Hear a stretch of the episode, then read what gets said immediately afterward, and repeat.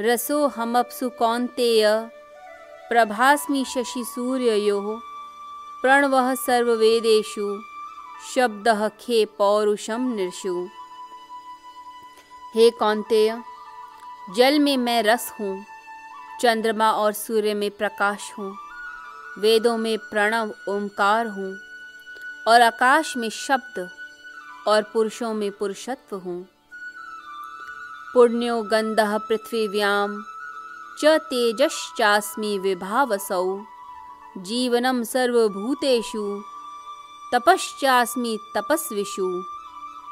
पृथ्वी में पवित्र गंध हूँ, अग्नि में तेज हूँ, संपूर्ण भूतों में जीवन हूँ, और तपस्वियों में मैं तप हूँ।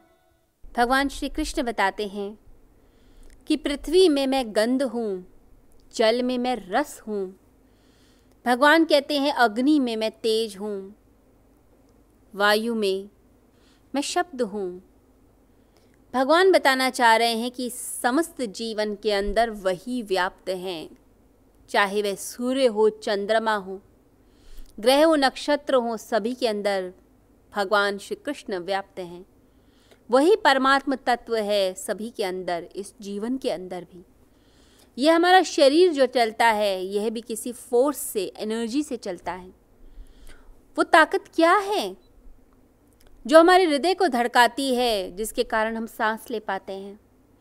जब हम सोते हैं, उस समय कौन हमें चलाता है?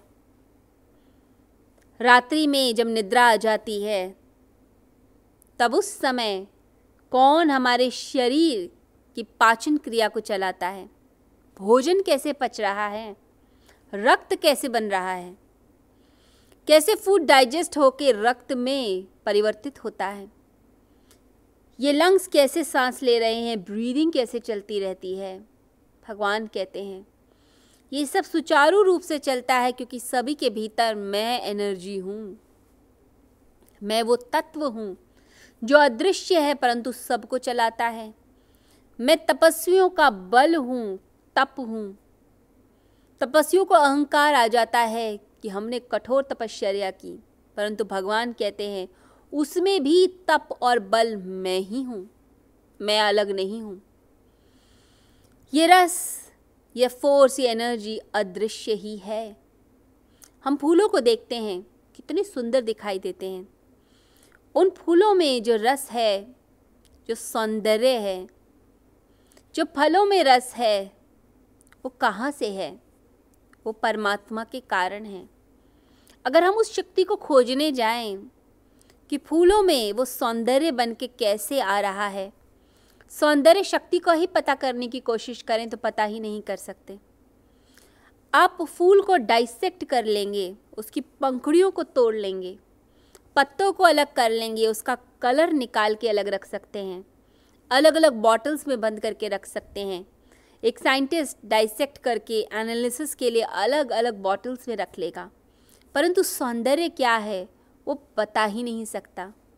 सौंदर्य वो रस है, जो व्यक्ति देख रहा है, उसके भीतर होता है। उसके अंदर का रस इंटरेस्ट तो भगवान कहते हैं, मैं सभी के अंदर एनर्जी के फॉर्म में रहता हूँ। मैं ही वो रस हूँ जो चलाता हूँ। इसलिए उपनिषद कहते हैं, ब्रह्म रस है। परमात्मा रस है। वही है सभी के भीतर, वही सब चीज़ों को चलाता है। वही तप है, वही जीवनी शक्ति है, वही सूर्य और चंद्रमा में शक्ति भरता है, प्रकाश भर देता है। वही ओमकार है, वही शब्द है, वही परमेश्वर चारों तरफ़ मौजूद हैं। परंतु उस परमेश्वर को जानने के लिए दिव्य दृष्टि चाहिए, दिव्य दृष्टि का अर्थ हुआ कि हम अपने तीसरे नेत्र को खोल पाएँ।